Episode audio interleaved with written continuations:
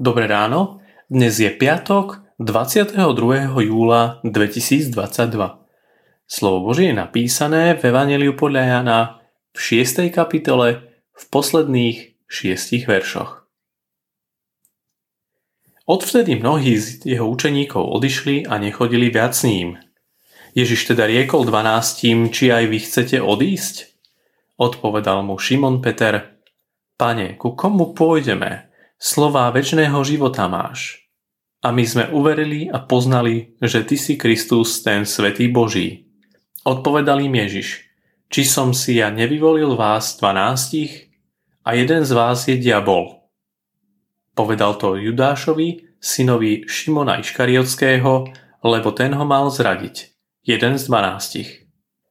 Význanie Nedávno som prechádzal popri lavičke s mladým párikom, keď som začul tichý šepot muža svojej milej.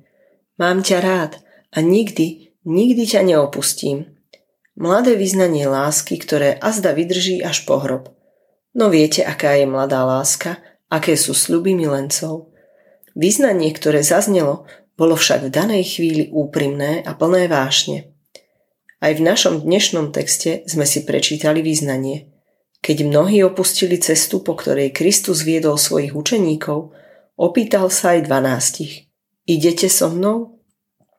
A Peter povedal to, čo v tej chvíli cítil. Pane, ku komu by sme išli?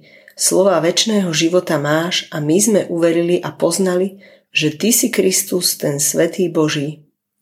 Peter to povedal za všetkých.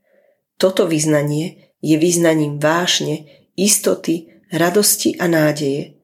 Ty, Kristus, si našou cestou života – naše srdce je plné viery, úprimne a s ťa chceme nasledovať. Je dôležité položiť si otázku, s čím kráčame za Ježišom my? Je moje srdce plné vášne, plné lásky?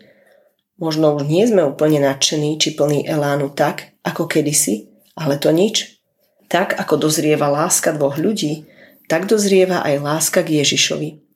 A ošiaľ nahrádza realita možného.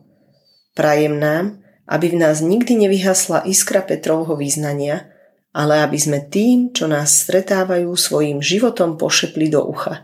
On je môj pán, on má slova väčšného života. Dnešné zamyslenie pripravil Marian Krivuš. Pamätajme vo svojich modlitbách na cirkevný zbor Nesvady. Prajeme vám krásny deň.